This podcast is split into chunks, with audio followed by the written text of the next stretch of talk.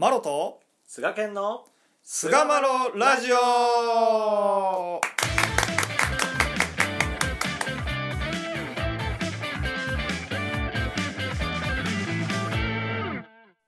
さあそれでは始まりました。第412回菅マロラジオ。はい。えー今回はですね、えー親様100、うん。あ親様30年祭ですね、えー前回は20年祭のお話をしたんですけれども、30年祭がいかなる年祭だったのかというところなどをお話ししてみたいと思います。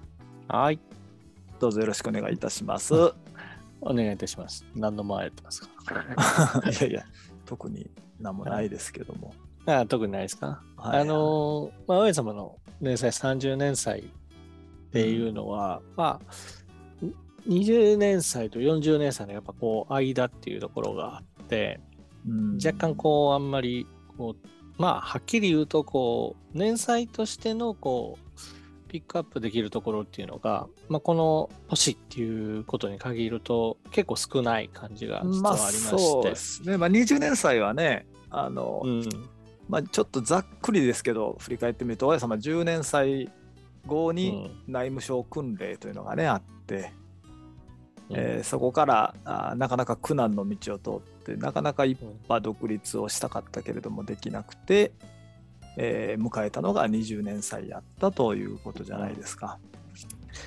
それもねなかなかこのはっきりとしたそのグラデーションですよねもうグラデーションですよね。うんものすごいこうまあ言ったら逆境の中でで、こう頑張ってこられたっていう結果がまあなんか20年祭だなっていう感じがするんですけど、うんうんうん。まあ、30年祭っていうのはやっぱりその10年祭20年祭ときて、まあ、その伏せ込みがぼつぼつとこう花開いてくるような、まあ、そういうこう年代になってくるんじゃないかなと、まあ、見てるんですけども、うん。まあ、ざっとねこの30年祭を迎えるまで20年祭以後の動きについてちょっと見ていく必要もあるのかなと思いますのでね。ざっくりちょっと、えー振り返ってみたいなと思います。うん。まずですけども明治40年、えー本籍というお立場でお授けの利を渡し、まあ、再三にわたって人間にお指図というものをこう伝えてくださっていた胆振伊蔵先生がお出直しになられます。うんえー本当に最後の最後まで神のお言葉をね伝えてくださり、まあ、最後のその出直し6月9日のその最後のその日取りもうん神様のお言葉を取り継いでお昼ご飯ですね。えあーあゆやったかな。うんごちそうさんって言ってそのままこうお出直しになられると。いう、まあ、劇的な出直しを、まあ、なされると。でまあ出直しもねやっぱ神さんだからこそ分かってたのがいわゆる100日の指図というね。うん最後に一気こう一気にこうお指図をお出しまくって。100年分ぐらいかな。一気にお指図を出してすっとこう出直されるというね、うん、うん。そうです。まあそういうことがありまして、まあ、これはなんかまあ天理教の歴史185年ありますけども、まあ、これも一つのまあ言ったら分岐点の一つではないかなと思うわけです。うんやっぱり直接に神様のお声を拝することができなくなるこのポイントがこの明治40年であるとうんいうことが一つ言えると思うんですね。うんまあ、ここからまた信仰の形というものが天理教としては変わってくるんじゃないかなというポイントを迎えるわけでまあね、あります。聞きたいことを聞きに行けた人が間違いない神の直々の声が聞こえなくなったっていうのは大きいよな、やっぱり。そうなんですよね。うんまあそんな、まあ、悲しみの出来事があった翌年にですね、えー念願のですね、一派独立を果たすことができると。明治41年11月27日に、えー再三再四却下されていたのがですね、うん。えーなん、なんというか、ヒュッとこう通るというか、え？みたいな感じでこう、もう通らん、また通らへんやろうなと思ってたら通っちゃったみたいな感じの不思議なこう運びがあったと言われています。えーまあ、盤石を期して臨んだ内閣がですね、倒れるっていうようなことがあって、うんあまたこれで一からまたやり始めなあかんのかと思ったら通るっていうようなことになってまあしかもね、そのちょっと前にね、うん、本石様のお出直しで神様の直接の指図を伺うということができなくなってきていたというところで、うん。より難しい心境にはなっておられたやろな。いやそうやと思いますね。うん。うん、ですけどもこの達成することが一派独立の達成ということがま果たせると。でこれがまた道に大きな勢いを生んだというのはあー間違いないことかなと思うところであります。まあ、その勢いがあー今度ですね海外不況という形に現れるようになってきます。うんえー韓国のプサンそして、えーイギリス人の方に、まあ、匂いがかかることが契機となって、えー、千葉大教会から3名の布教師の方がロンドンに布教に出られると。これ明治43年ですね。で、その後、まあ、サハリンにも布教のまあ、道がついていくということになってですね、海外に向けたお助けという、えー布教というものがこう盛んになってきます。うん結構本気でやっぱだから世界一列にこの道をって思ってはったよねやっぱりね。本そうですね気本気でやってるよねこれはね。そうですね。まあ、それもやっぱりこう、神の不思議なご守護というところがやっぱり契機となっていると思うんですね。やっぱりお助け、えーられた海外の方があるということも、これはやっぱり神様の手引きであり、神様がそこに道をつけたいというおぼし飯があってのことなのかなと思うとですね、私たちのその布教の思いっていうことだけじゃなくて、神様の思いもやっぱこの世界に向いていたと。いう印ではないかなというふうに思いますね。うんまた、うちに向けてのことにはなりますが、まあ、天理教婦人会の創立と、まあ、再三、あの、お指図で婦人会をこう作るようにという、まあ、そういう、まあ、お言葉があったわけですけども、お明治43年1月29日に、えー婦人会は産声を上げるということになります。うんうんまあ、この時の動きなんて非常にね、センセーショナルやったんではないかなと思いますし、うんまあこの婦人会の創立が契機となって、えーいわゆる養徳院という、えー子供を預かるというような活活動ですよね。孤児孤児を預かるというような活動が、こう、う。んうん。宗教団体として始めるっていうのは、まあ、かなり先駆的やったんではないかなというふうになるは、ほどね。はい、思います。うんで、まあ、その後、えー明治44年から大正2年にかけてですけども、うん。え3カ年の模様、あ3年の模様、5カ年の不審という、まあ、お指図にのっとってですね、えー念願の、まあ、本部の神殿不審の、これはかなり大規模なものになるんですけども、それまでは本当ね、粗末な神殿やったもんな。やっぱりまあ規模に、いわゆる規模にしてみるとねそうです。規模にしてみると、やっぱりその、中山家っていう匂いがやっぱ抜けきらないというか、まあ、そういう感じですよね。で、いわゆる明治44年4月に、まあ、仮神殿を建ててですね、そこに、えー先座、まあ、お移りいただいて、うんえー、おじばを中心にこう神殿をこうするという動きがこう行われ、大正2年の12月25日に、えー無事に神殿落成ということになります。まあ、報告祭は、まあ、その時のお明治天皇の崩御など、まあ、その国の、まあ、なんか、えー自粛ムードでですね、まあ、1年後のお報告祭ということになるんですけども、まあここで念願の神殿不信が整うとうんいうことなんですね。ただこの喜びもつかの間、その翌年、大正3年12月の31日に、うんこの道の中心として引っ張ってこられた初代新橋屋様がお出直しになられるとうんおいうことになり、えーこれは天理教としては大変大きな痛手になったんではないかな。まあ、それはね、まだ二代新柱さんもね、あの、何歳やったあれ。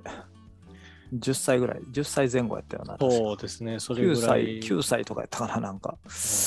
うんまあ、とにかく、なかなかこう難しい状態やね、やっぱりね。ねそうですね。引きこもごもの、まあ、10年ですよ。うんまあ、一派独立する前にはね、本関さん亡くなられた。でもうん一派独立できた。あー海外布教も行った。婦人会もできた。で不審もできた。うんまあ初代新橋さんは出直された。言うてね。まあ、そんな中、30年祭を迎えたというところでありますけれども、はい。この30年祭がね、あのうん。大正5年の1月25日ですよね。翌日が春季大祭を務めておられますけれども、その前の日に、うんえー3年ほど前にね完成した2年ほ2年前か2年ちょっと前に完成した神殿で、うんえー行われたと。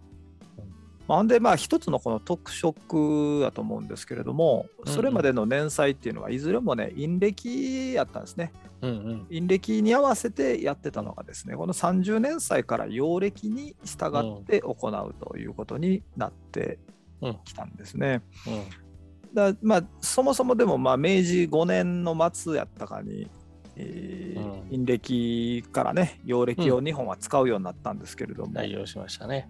あそこからでも何年 ?30 年以上かうん。あー30年40年以上か、うん。40年ぐらいかな。ね、天理教はあの陰暦でね動いてたんですよねこれがまあ30年祭にはいよいよ陽暦その年祭では陽暦に変わったと。うん。あ陽暦のおみんながまあ生活で使っているその暦の方で、えー年祭をしたというのが、まあ、この年祭の一つの特色ではないかなと。うん。うん、この時からということですね。時からってことですよね。でまあこの時、まあ20年祭と同じぐらいの規模のね15万人ぐらいがまあ集まったと言われてましてですね、うんうんうん。うん、それこそまあ北海道北は北海道からあ沖縄、まあ、当時は樺太っていうのも確か日本やったと思いますんで、うんうんうんえー来られたうん南の方に目をやったら台湾からも来られて、えー大陸の方に目をやると朝鮮満州うーあたりからの参拝者もあったと、うん。まあ、海外に布教しているその実がですね早くもお実っていいたような感じがしますね。うんうん。うん。えっと、20年祭の時も15万人ですね。この時は積極的に声をかけず15万。うん。で、この時もですね、実はその大正、えー3年、大正3年に、うん。まあ、第一次世界大戦とあーいう、まあ、日本にはあんまりこう、まあ、反対、反対のヨーロッパ裏側ですよね。ヨーロッパでの戦争がこう勃発するということから、うん世界的に非常にこう、なんていうか、まあ、薄暗いと言いますか、うん。まあ、そういった暗雲立ち込める時代であったと、うん。おいうふうに言われていますし、あとはその、ちょうどこの時にスペイン風邪ですかね、うんが世界的にパンデミックを起こすというような、まあ、そういう時代でもあったわけであります。えーまあ、そういうなんか時代の背景もあって、まあ、15万人にとどまっていたんかなっていうようなことも思ったりはいたしますね。はい。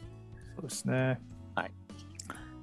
まあ、あーとはいえね、まあ、いろんな中であったけれども、まあ、15万人がまた集まってですね、うんうんえー年祭をされたと。あーでまあ今回、この時もね、3000人の教師うんうんと言われる人、今でいう京都になるんかな。ですかね。この辺をまだちゃんとはっきり整理できてないとは思いますけども。はい。まあ、あのが着座されて、えー務められたと。うんまあ、当時の神殿がね、こう南の方にこう館が祀られていたと。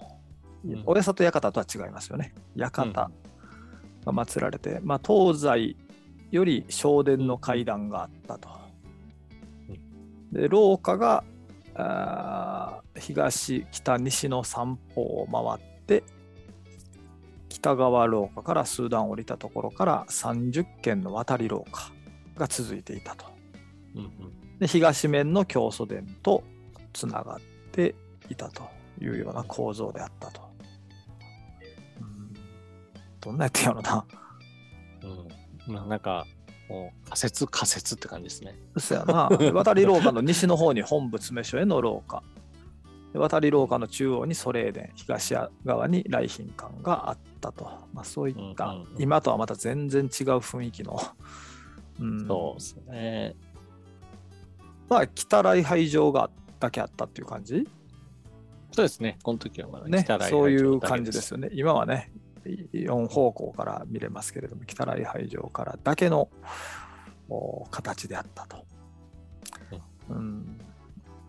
でまあ、この時なんかいろいろあったんですけども、そのね、前年の大正4年6月に松村吉太郎さん、高安のね、松村吉太郎さんが私文書偽造容疑でね、えーうん。未決館に収容されていたみたいなこともあってですね、えー吉太郎さんはその中で30年祭の日を迎えておられると。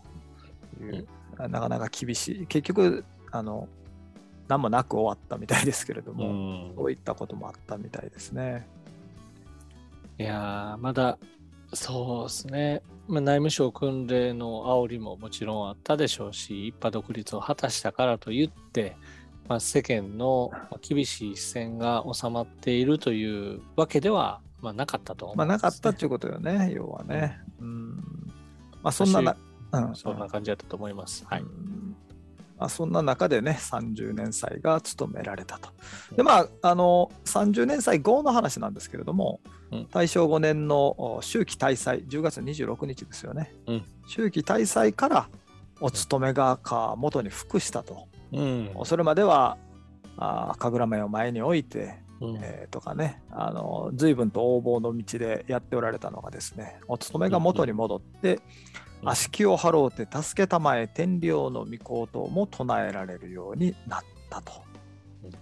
応募から王冠の道に変わ他ってきたの道に変わってきたっていうのは、まあ、やっぱりこう、お道の人たちにしてみたら、喜ばしい出来事ではなかったのかなと思いますそうね。ですね。はい。そう思います。はい。はい。まあ、というところでですね、うんえーまあ、30年祭というよりか、そこにまでを迎えるまでの、うんまあ、うんいろんな動き、引きこもごもの動きがあったのが、親様30年祭であったというところで、第412回親様30年祭を終わりにいたします。